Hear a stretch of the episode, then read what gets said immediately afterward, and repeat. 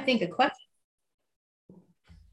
Hey, everybody, welcome to season three, episode three, another edition of the Surf and Sales podcast. I'm your host, Scott Leese, here with my good friend and co host, Richard Harris. Hello, we, are hello. brought, we are brought to you today by our sponsors, Reprise, as well as Scratchpad. Check them out. Get your 2022 off to a rip roaring start. Richard, how you feeling? How you feeling, dude? After your Georgia Bulldogs won the national championship? Uh, nervous because I'm afraid it's going to take another 40 years. Oh, for God's sake! This one victory should last you the rest of your life. You won't even be here in 40 more years. I'm I'm old. I'm old enough to remember the last one. So how's oh that? Yeah. God! Well, you were like 10 years old the last time they won Yes. the right? Yes, yes, Well, yes. congratulations. I'm glad you're riding Thank high. We are here with our friend and Surf and Sales alum, Yes. Alexis Scott, partnerships manager over at our friends Aspireship. Welcome to the show, Alexis. Thank you very much for having me, Scott and Richard. Of course. Have you recovered from the bug bites of Costa Rica? Um, I was one of the lucky few. I really had, I think I had like two or three, which, Oh, that's what, good. well, I did pack bug spray, unlike some of our friends. So I was very well prepared and reap the benefits of that. Well, there's a pro tip for anybody who's thinking about going to the Surf and Sales Summit in 2022 in May or a couple different weeks in uh, in November. Bring bug spray and use it. yes. Well, and, and read the manual, right? It said that in the. It did. Yeah. It did. It did. You know, not many people like to read instructions these days.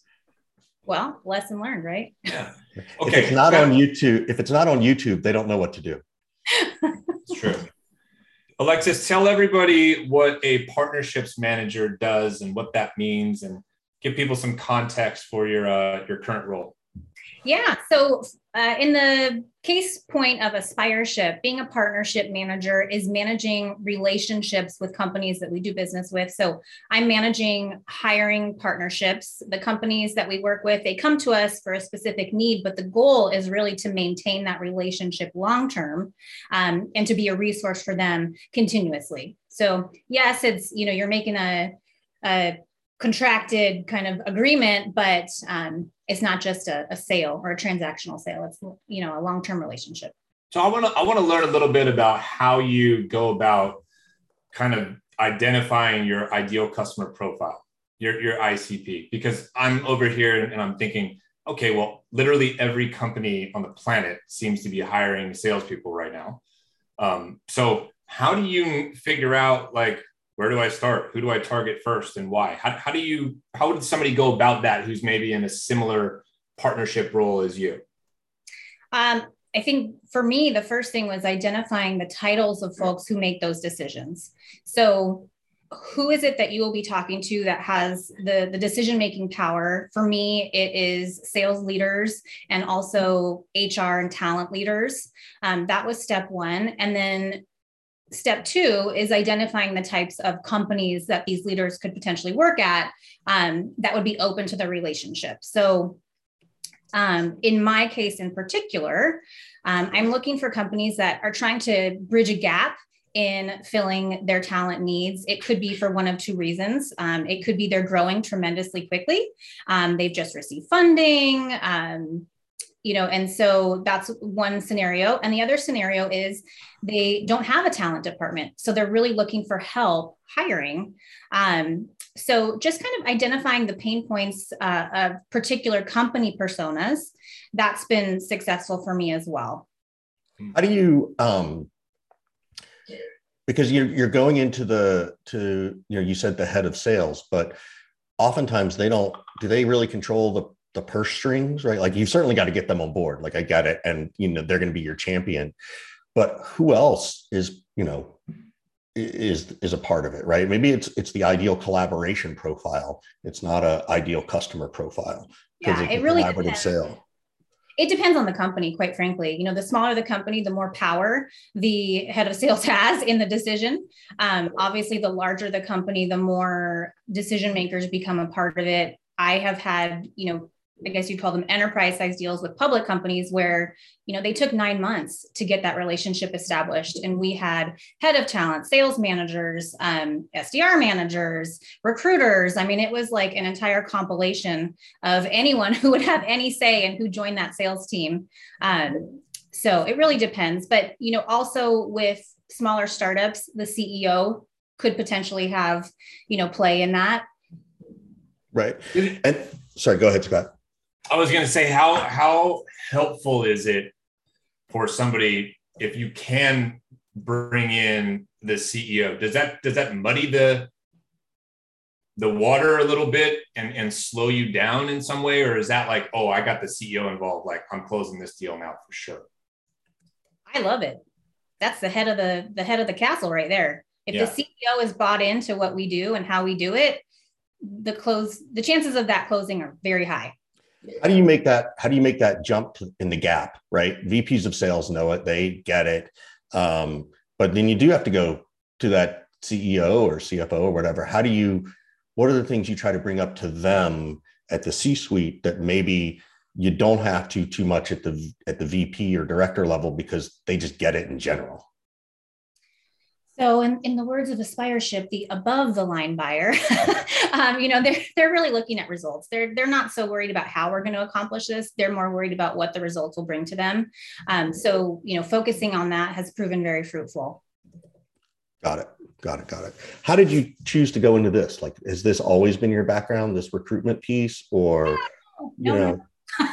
no, absolutely not. So, um, my background primarily has been hospitality sales, um, but that actually played a critical component into how I ended up where I am and why I'm so passionate about it. Um, so, I worked in hotels for many years. Um, and when I moved to Boise, Idaho, if you've ever been here, there's not a lot of hotels and they're not fancy. Um, and I just knew that was going to be a turning point in my career. I was I was kind of done with that portion of my life. I ended up taking a job with a marketing company. I thought I wanted to do digital marketing. That was not what I wanted to do. Ended up taking a job in sales with a company that they call themselves a technology company, and it sort of is. I mean, they have a technology component, but um, they're selling vacation rental, short, you know, short-term rentals, and um, was doing amazing there. You know, grew a team of 70 and like we acquired a company. I mean, it was it was like the foot was on the gas, everything was going great, and COVID hit. Um, and then nobody wanted to buy the swampland in Florida anymore, Richard. Well, and right. you know, my reservation sales team turned into a cancellation center. Oof. So that that wow. was a tough blow. I yeah. mean, we were yeah. literally working, you know, 16, 17, 18 hours a day, and it was not good. Not I want to talk about that for a second. Um, but first, I'm going to say, Scott, have you hired Alexis to help you with the Thursday night sales hard no tour in negotiating with the hotels yet? I no. would love that. No, you need to that, that. I'll just do it for free. Shit, I know what to ask for. Well, there you go. Done. Done. Done. There you go. You're welcome, Scott. I got you. Either hotel or short-term rentals. I got yep. you. I know Beautiful. all the things about that. That's oh my goodness. There you go. So I want to, I want to, that was, you know, we've never talked about that. Right. And so what did that do now that we're out of it? What are like two or three? Are we, things? are we out of it? well, going from a, from a sales center to a cancellation center, right? Like overnight. Yep. I'm curious, like that probably affected, hopefully people grew from that to sort of look at, okay, here are things we need to change on the front end in general. Um, what, what kind of things did you learn from, from that process? Well, I so what I'm about to tell you is is what I learned. um, I remember about three or four days in, you know, and I I remember making a, an iPhone video to send to my team to just say thank you because they were working, you know, 16, 17, 18 hours a day um, because we just could not handle the volume. I mean, you have to think of like you know, a hundred or I'm sorry, a thousand tickets in the queue of emails. I mean, you're just looking at this going, how in the hell are we going to do this? Oh, and, my blood pressure is rising right now. Just yeah, I know. Yeah, it yeah. gives me so much anxiety to think yeah. about that. well, and one of them messaged me privately and she goes, Are we going to get fired? And I said, No, I absolutely not. I said, look at what we're doing right now. They need us. I mean, this is like they, they need us. Who is going to do all of this work? I was wrong. a couple days later, not only did she get fired, but I got fired. Our entire team got fired. and um, it was it was very traumatic So, for all of us. so what happened to all those customers? They sat in the queue. Oh my Wow. god! Wow. Did, did, has the company gone belly up? No, so they got a loan from the American government, and Right. then they um, went public. Oh God, Get the This fuck is out like- of here!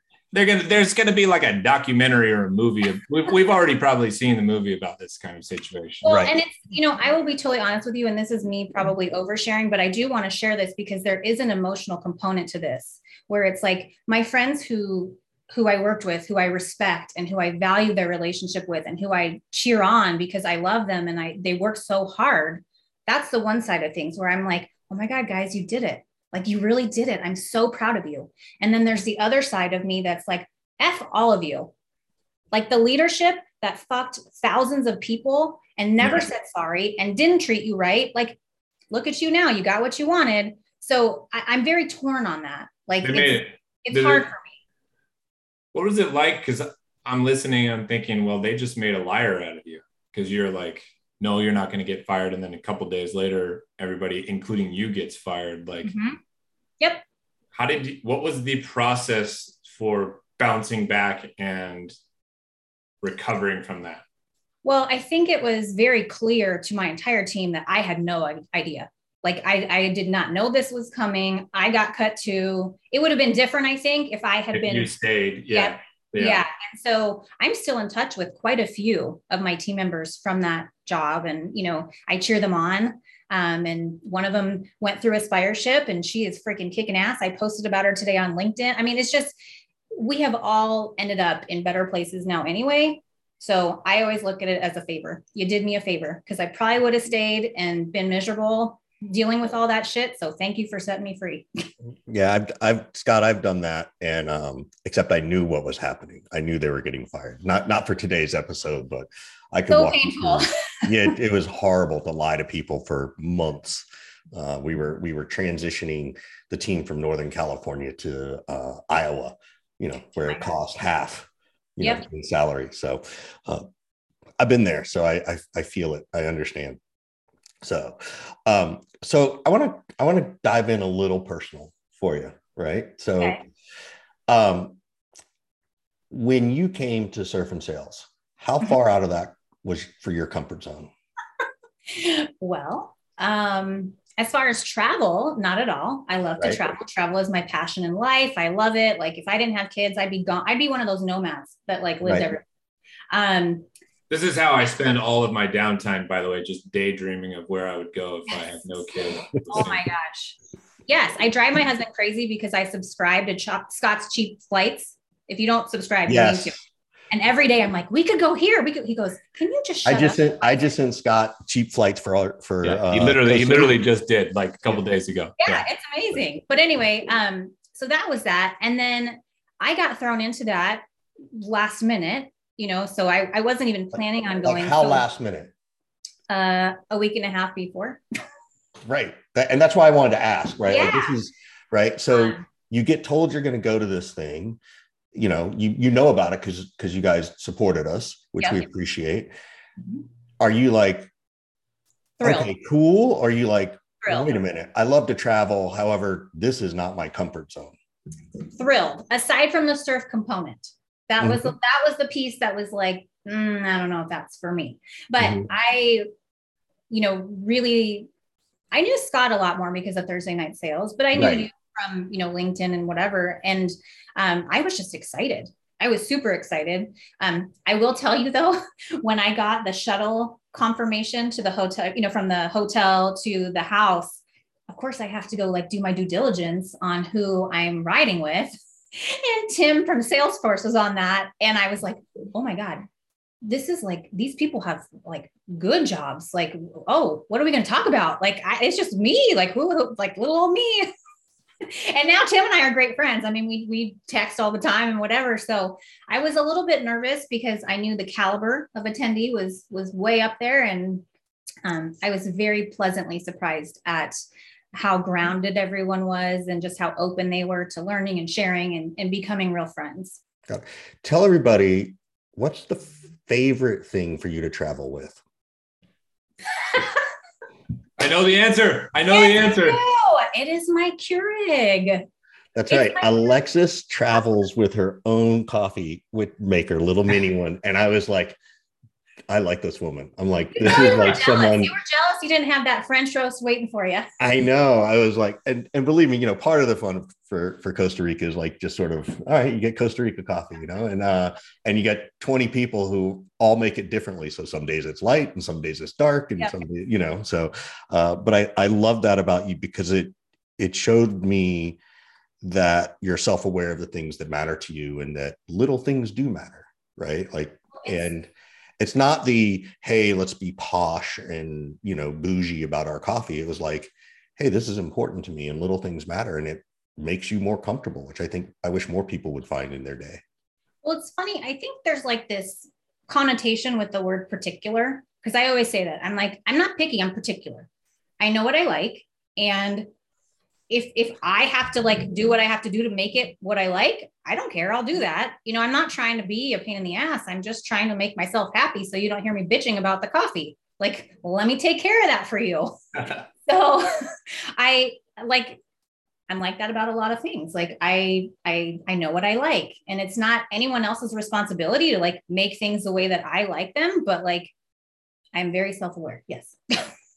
That's awesome. That's awesome. I'm gonna go, I'm gonna go a little little bit deeper on some personal stuff because I want people to hear this too. Is that you know we know each other, right? We've spent five or six days yep. together. It's it's you know you really get to know people at, at the event.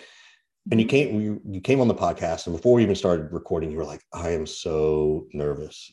Yes. yes. yes.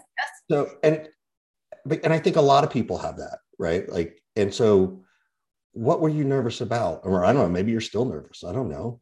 What what is that? You know, it's it's an interesting situation when you have developed relationships with people personally.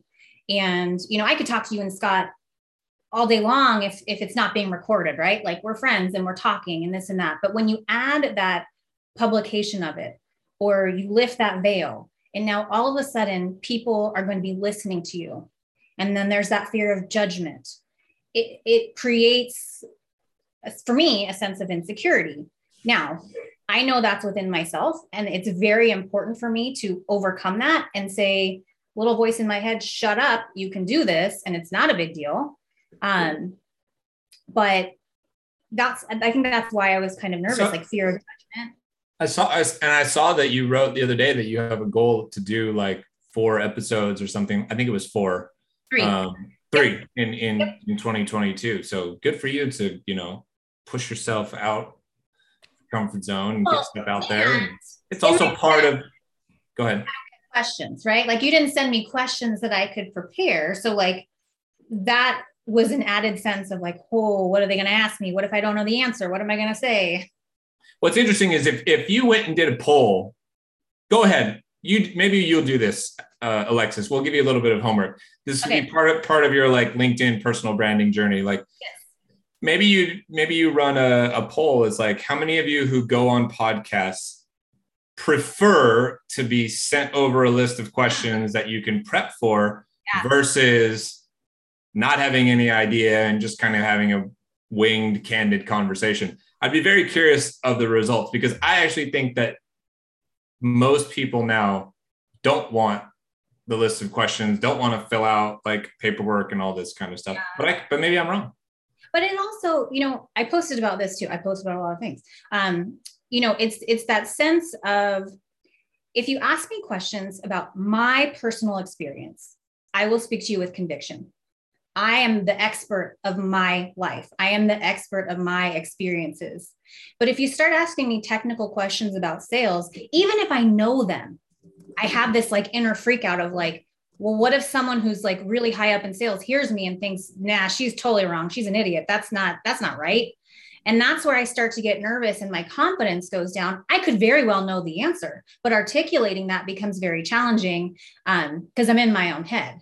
And that's kind of the whole thing about the podcast. Like if if I'm on a podcast where I'm talking about um, you know, transitioning into sales, I've transitioned into sales. I'm happy to share my story and, and, what worked for me and all of that. I can speak to that with much confidence. Um, like any anything like personal, I have a lot more confidence.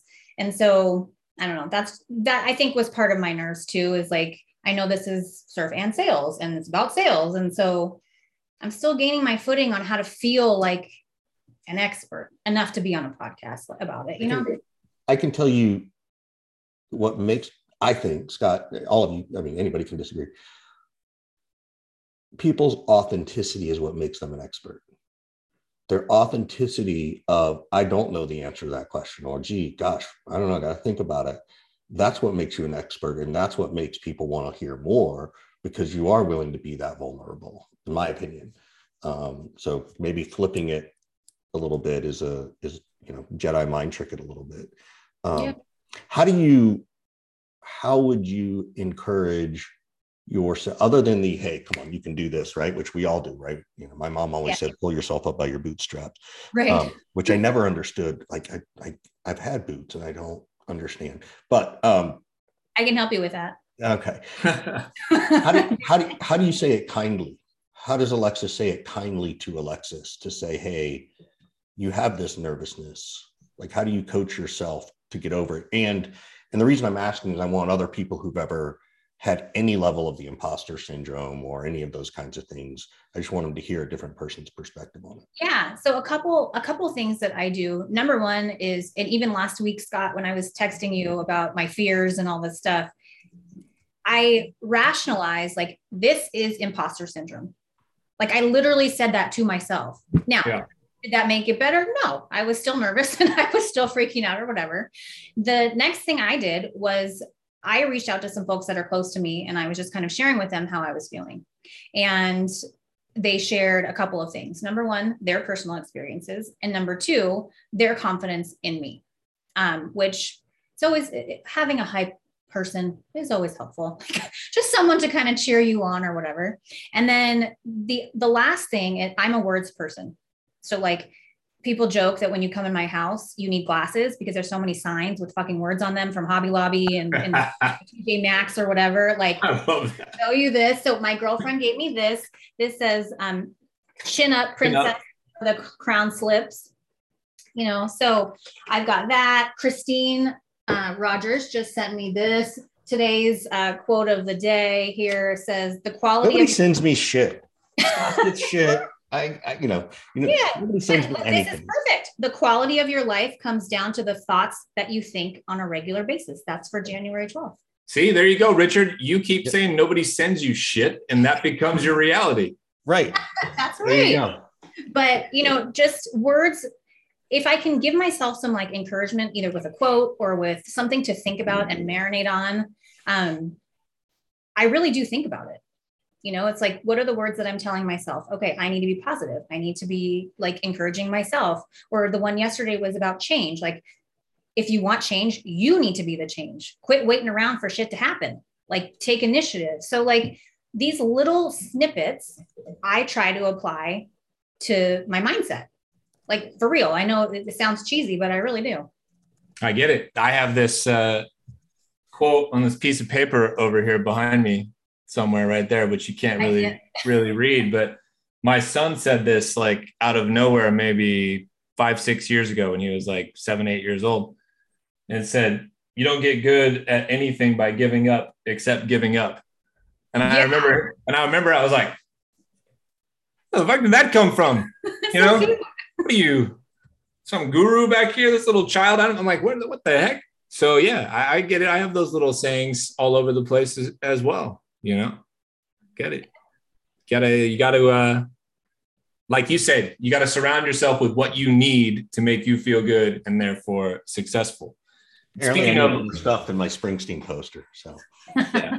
speaking speaking of like the environment and all that stuff mm-hmm. do you think you could do your job successfully as successfully in an office five days a week as you do it now remotely or no so it's, it's really interesting. I go to the office. So I'm actually flying there in a couple of weeks. And um, it is. You don't go there every single day, five days a week. No, no, no. I work from yeah, home. Yeah. yeah. Uh, while it is incredibly energizing to be in the office that week, it is also incredibly draining because it's not just about the work that I'm doing, it's about the relationships that I'm trying to build with my team members while I'm there. And so it's like two jobs during one job. Um, could I, like, technically, yes. Would I want to? No, I would not. um, I, I really love the ability and opportunity to work remotely. Um, I'm also very grateful for the opportunity to go to the office so that I can work on those relationships, but there's a lot of distraction. Yeah. How do you hold on one second? So you so there's more distraction at work than there is at home. Is that what you said? I am a social person, my friend. I want to talk about all the things. Let's talk about my coffee. Let's talk about my shirt. Let's talk about my purse. Let's talk about where I had dinner last night. Let's talk about all the things. I'm the lady that needs the sign that says like do not talk to me because I'm trying to focus. Right. But that's but it's interesting because I don't think people say like particularly particularly when it started and I think it's legitimate to, if our kids were homeschool and stuff like that. Yeah. There's so many yeah. distractions, right? Um, but I think people kind of realize that you get you get a lot more shit done when you get 20 minutes at home uninterrupted than if you had 20 minutes in the office. So yeah, for sure. What are you supposed to do if you're like me when you can't get 20 minutes uninterrupted anywhere you go? Well, drink. I don't know. I mean, maybe do like 15 minutes. I don't know. Yeah. Wait. Yeah. I do five uh, minute, five minute sprints of work one five minute sprint, an hour of work. Yeah. Well, Scott, why, oh, wait, I got to just for a second. Why do you have such a hard time? Because I know your kids aren't home all day. Uh, I, I'm making a little bit of a joke. I, I okay. have to, but I have to take like fairly dramatic uh, steps. I have to turn off notifications all over the place across all of the different channels. I have to get, you know, my texts off my laptop, all this kind of thing. I have wow. to not have email in front of me. It's like because during the course of this hour that we're going to be on this Zoom, I will probably get 200 different notifications of some sort. Oh my god. For sure. Think about it. You got, I got, I got, I got LinkedIn because I made a post today, so I haven't even looked at that. That's going to have worst case scenario, probably going to have 25,000 views and, and a couple, you know, hundred comments that I got to do something with. I tweet, so that gives me a whole nother set of like notifications. I got email. I have 16 clients who are emailing me or slacking me stuff, right? I have private coaching clients. I have Patreon members. I have Thursday night sales community members. I have surf and sales members. I got my kids' fucking school calling me that 30% of the people in school have COVID, all this kind of shit, right? You want me to go on? I, yeah. Yes, because it's hilarious. yes, because Richard just likes, you know, now Alexis has anxiety. I started off with anxiety thinking about her thousand support tickets. Right. And now I've transferred that on over to her. But yeah, I, so I, have, I want I to do an episode with you, Scott, on that. I want to, I do want to oh. do an episode, but this is about Alexis today. But I think oh. I'm going to make a nice video snippet just for your Thursday night sales. But, but to, I think to her point though, like when you're at home, you're eliminating some of those distractions.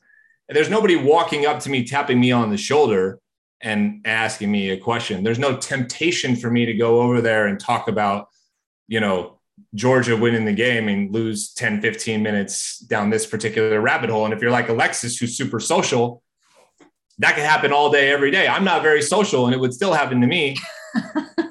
you know what I mean? So that, that's kind of uh, what I was getting at. How do you talk to clients and partners about all this when they're trying to, you know, shove one particular method down everybody's throat? Like a client who's like, nope, everybody's going into the office, everybody's in Boise in the office five days a week. Like the conversation that I have all the time.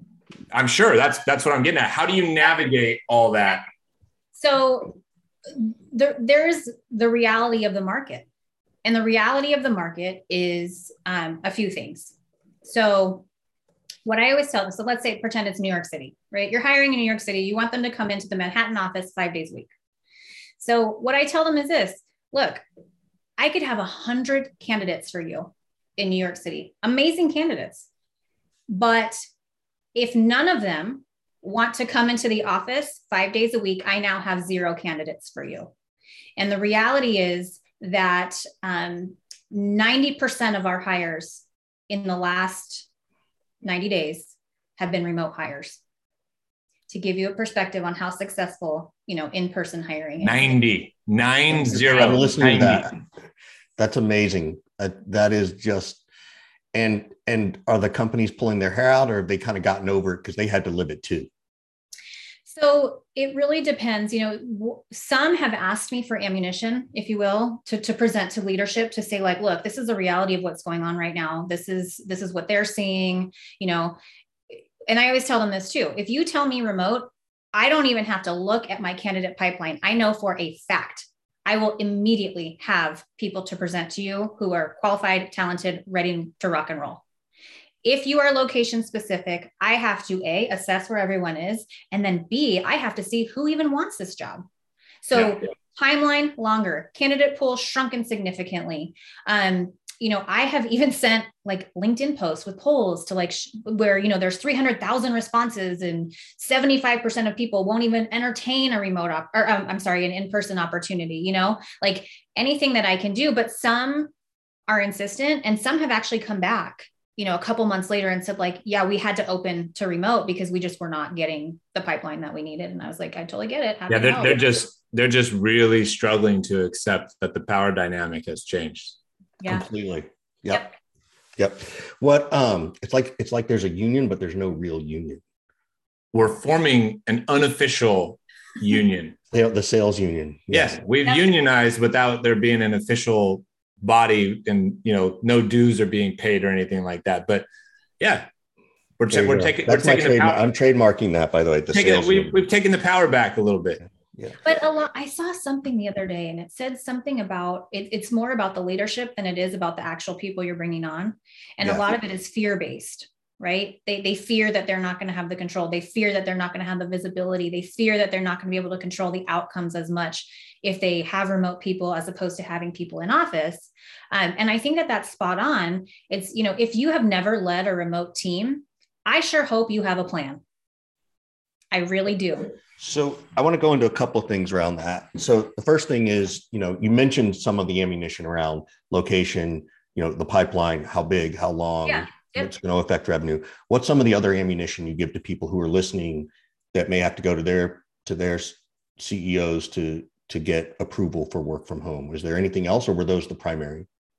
Um, those are the primary. I mean, that's one of the biggest reasons that people come to us. You know, is is they're looking for people who are pre-vetted, qualified, have have invested time in learning sales as it is, um, and who are eager to not just start a job but start a career. Right. So we are, you know, pre-vetting this group of candidates who have proven competency, who are coachable, who are eager, all of that. Um, it is very hard to assess that if you are a hiring manager and just kind of winging this on your own right? You're going to get, you could post and you can have a million resumes. Think of how much time it's going to take you to actually go through them. Then, how are you going to know the people who don't have the resumes that scream to you on paper, like, you know, Yeah. sales, sales, Yeah. sales? Like, how do you judge who to talk to or not? I have a I have, I have a question for the both of you. Yeah. I had a conversation with somebody the, the other day. They, they'll remain nameless, but they were talking about this like almost gated kind of community of sellers. And there was verification that these people, you know, have attained or surpassed quota for, I don't know, one year in a row, two years in a row, or something like that. Interesting. Another verification could be like, let's say it's this is only sellers who have made W 2 over 250K or something. Mhm. So the idea is that this is like a legit guaranteed group of people who have proven success. This is not somebody's words on a resume or on Yeah. LinkedIn. Yep. This is not even a reference of like, oh yeah, Richard is great. He's he's the best person to hire. Meanwhile, my data shows Richard was 84% to goal. Right. So it's this like group of sellers that are verified somehow as being super, super successful. Mhm. Do you think that companies would flock to that and like go to that place and, and be like, I want to hire those people. Those one of they're a member, they're a certified, verified member of this like 250k club. Yes, no, crazy. What do you think? I do. Why? because of the verification. I mean, anyone can put anything they want on a resume. So I mean, it therefore increases the odds of that candidate being super successful, you would think, right? you would think. Now, what you also have to take into account is motivation level, Yep. uh, industry. yep. There's there's a uh, and There's still factors. It's not culture, take. yeah, it's not black and white, and that's the point. I mean, hiring itself is not black and white. Yes. just yes. But it could be. It could be a way to increase your success rate or your odds. What do you think, Richard? I saw you giving a look like you didn't agree. my first question was going to be Scott. What do you think I'm going to say? Um, but here's here's here's where I've gotten better about myself, particularly when Scott poses these questions. Is it is natural for me to be very skeptical of some new ideas like that. Because of that, that means it's a good idea. So I've learned how to ignore myself, right? I'm like opposite George, right? Like I'm going to do the opposite of what I would normally do or say. Um, I think it's, you know, I think the first thing that comes to my mind is, well, why are they leaving? But I think that's a standard question for everybody leaving. And I think right now we already know the answer, which is better Yeah. quality of life and more money. Um, so yes, I think it has a lot of viability. Um, I also think it, uh, it, it would be interesting. I, I think it'll do very well. You could probably charge a premium. Um, It sounds very similar to, you know, the executive recruiting firms, right? Like, say, so when some Fortune company decides they need a new senior VP of something, they hire these Yeah. people who have that's, you know, who just have their tentacles in those places. Um, so it tells me, I, I mean, I think it's a great idea. So um, I'll invest, whoever's doing it. So, you know, so I'm in. Um, so, so I want to ask one more question, and then we're going to flip it to you, Alexis. Um, Okay. And certainly, um, the question is: You've mentioned something about if you've never managed a remote team. Mhm. I'm that guy, right? Like I had a for a long time. I, I, and I'm that control guy that you were describing. Like I'm this control. I was a control freak. Um, what advice do you give for those people who are like, okay, if you're going to have to start managing remotely and you've never done it before, here's two books you should read. Here's what you need to think about. You know, I don't have any books to recommend, but I do have some things to think about. Um, for me, one of the biggest components to my success working remotely is feeling connected to my team. And so that is done through a couple of ways. Um, obviously, Slack, we're on Slack all the time, we're talking all the time. Um, the other is, you know, conscious time one-on-one with my boss and my leader and, and with other leaders in the company who who make the effort to ask me questions and to engage with me. Um, it, it is important to remind people that you know they're there you know they're working hard you appreciate them. Building that connection and, and that appreciation is really important right? If if i know someone appreciates the work that i'm doing i'm going to work even harder. It doesn't matter where i'm located right? Um, the other thing is providing like a safe space to ask questions. Um, like the ability for someone to ping you is is easy right? But if you never answer them what good is that? So in the office you could like scott said tap someone on the shoulder and say hey what about this? Um, but as a leader like understanding that there might be small questions throughout the day but if if that person is stuck on that one dang question it's pretty important that you answer it. Um, so you know building a remote culture is more challenging. You don't have the the in-person interaction but i totally think it can be done if you put the work into it. And that's actually something i'm really passionate about is like company culture um, and and building those relationships. And it's i mean it's why i love working at aspireship that's cool. So, uh, what questions do you have for us? okay number one this is like my favorite question to ask anyone but we did talk about travel earlier what is your number one bucket list you haven't been there yet but you would give your left arm to go location So I, I got to go to NZA, New Zealand, Australia. I haven't been yet. It doesn't make any sense that I haven't been. And uh, shut down shut down shut down. What do you mean shut down? it's not even open right now so Irrelevant. Irrelevant. I know. It's this is a this is a this is a magic wand wish list okay, okay. situation. Yes. I'm changing gotcha. the rules. I'm changing I'll the get rules. You a, I'll get you a didgeridoo for Christmas. Yeah, exactly. That's where I would go. Richard. Uh, I, so the first thing out of my out of my head was Australia. Um, I want to go to like some Eastern Bloc countries, right? I want to go to Poland and some of oh, those oh, wow. other places that are just different, right? That I'm going to see something different. I'm going to experience something very different than than what I'm used to seeing, right? So one sort of like, okay, what's my fun vacation? The other one's like that would still be fun, but a different type of fun. Yep. So definitely. How about you? What's on the um, bucket list? Australia is, and wow. I the, clean like, sweep. Yeah. Well, what's hard too is like it's so gigantic. Like it would be very challenging for me to pick where on Australia because I want. Yeah, if you're going to Australia, it's like you got to go for like two and a half or three weeks or a month. Yep. Right? So when we do Surf and Sales Australia, you know, it, we're not going to stay for oh just an gosh. extra week for Thanksgiving, Scott. It's going to be a right. lot longer. That would be incredible. Wow. Uh, okay. Then my next question for you, and this is a little controversial, so I'm not going to say your favorite, but I'm going to say, um, who has been your most surprising guest on your podcast? Most surprising guest. Hmm. Good question. I have a uh, I, I'm gonna not say the person's name. but there was there was one guest that we had that Richard and I afterwards were like, wow, that was kind of boring and not super good and very like all just kind of all over the place and whatnot. And that episode was like one of the most viewed that we had ever had up until that particular time. And we kind of looked at each other, you know, afterwards or had a conversation a couple days later and we're like, what? I don't know how any of this shit works. Right. so I still remember that one. I think that was season one. Yes. Uh, yes. So that one.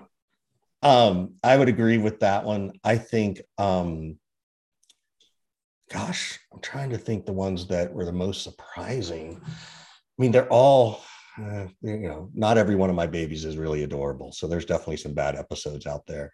Um, the ones, and I haven't had to do this in a while, Scott, and I don't know why. Um, it's the ones where people can't articulate the pains they solve. Like I got on this rant for several months where people would come to me and or they would come to the thing and I'd be like, well, what tell people what they do. And I would immediately go, no, no, no, no, that's not good. Let's go, let's go. And Scott would be like chiming me on the back, going, What are you doing? You're running them through. Um, you know, and I think I did it with Will over at Lavender, might have been the last time I did it. Um, he was and he's a good guy. In person? Have you ever met him in person? Have I met Will? I don't know. Yes, he was at he was at uh Hard No Tour in Las Vegas. Yes, he was. That's right. That's right. That's right. And he so, so I love him. I have yeah. met him multiple times in person and he is yeah. just the sweetest. Um, I think sometimes he gets a little cerebral and he's there's there's one more in particular that I was a little I was definitely surprised about um uh which is which which was was Brandon Bornancin and um, because he's he means so well and he really does try to do and want to help people genuinely. Um, but at some point it just became so much about him that i literally had to like tell him to shut the fuck up. Like literally. And every now and then i'll get a tweet of someone saying it. And i love him and i know him. And brandon if you're yeah. listening of course yeah. you, know, you know me. But that's i think that's also one of the reasons he and i get along well is because he knows i'll i'll call him out on stuff right? I'll i'll share my honest opinions with them.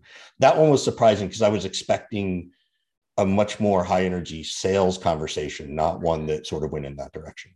Interesting. That totally makes sense. Yeah. It's that's funny. Christine. So um I'm very honest in that way too. Mm-hmm. I always tell um, Christine, I'm like, I'm telling you, if you don't want my opinion, don't ask me. Right. the minute you ask me, you're gonna get it. And even even Scott, you posted something the other day. Um, I can't remember what exactly the question was. And then I said, Well, I don't know about that, but I do know I'm a mover for change or whatever because of the hot water. Yes. Yes.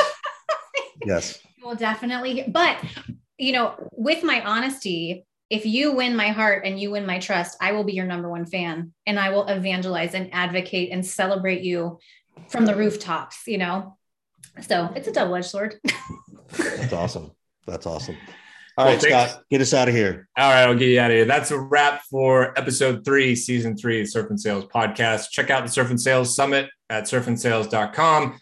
Thanks to our sponsors, Scratchpad, as well as Reprise. And most of all, thank you to Alexis Scott, Partnerships Manager at Aspireship.